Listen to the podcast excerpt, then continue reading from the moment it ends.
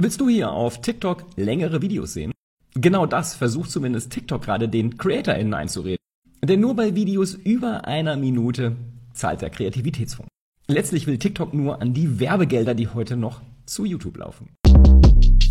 Shortcast Club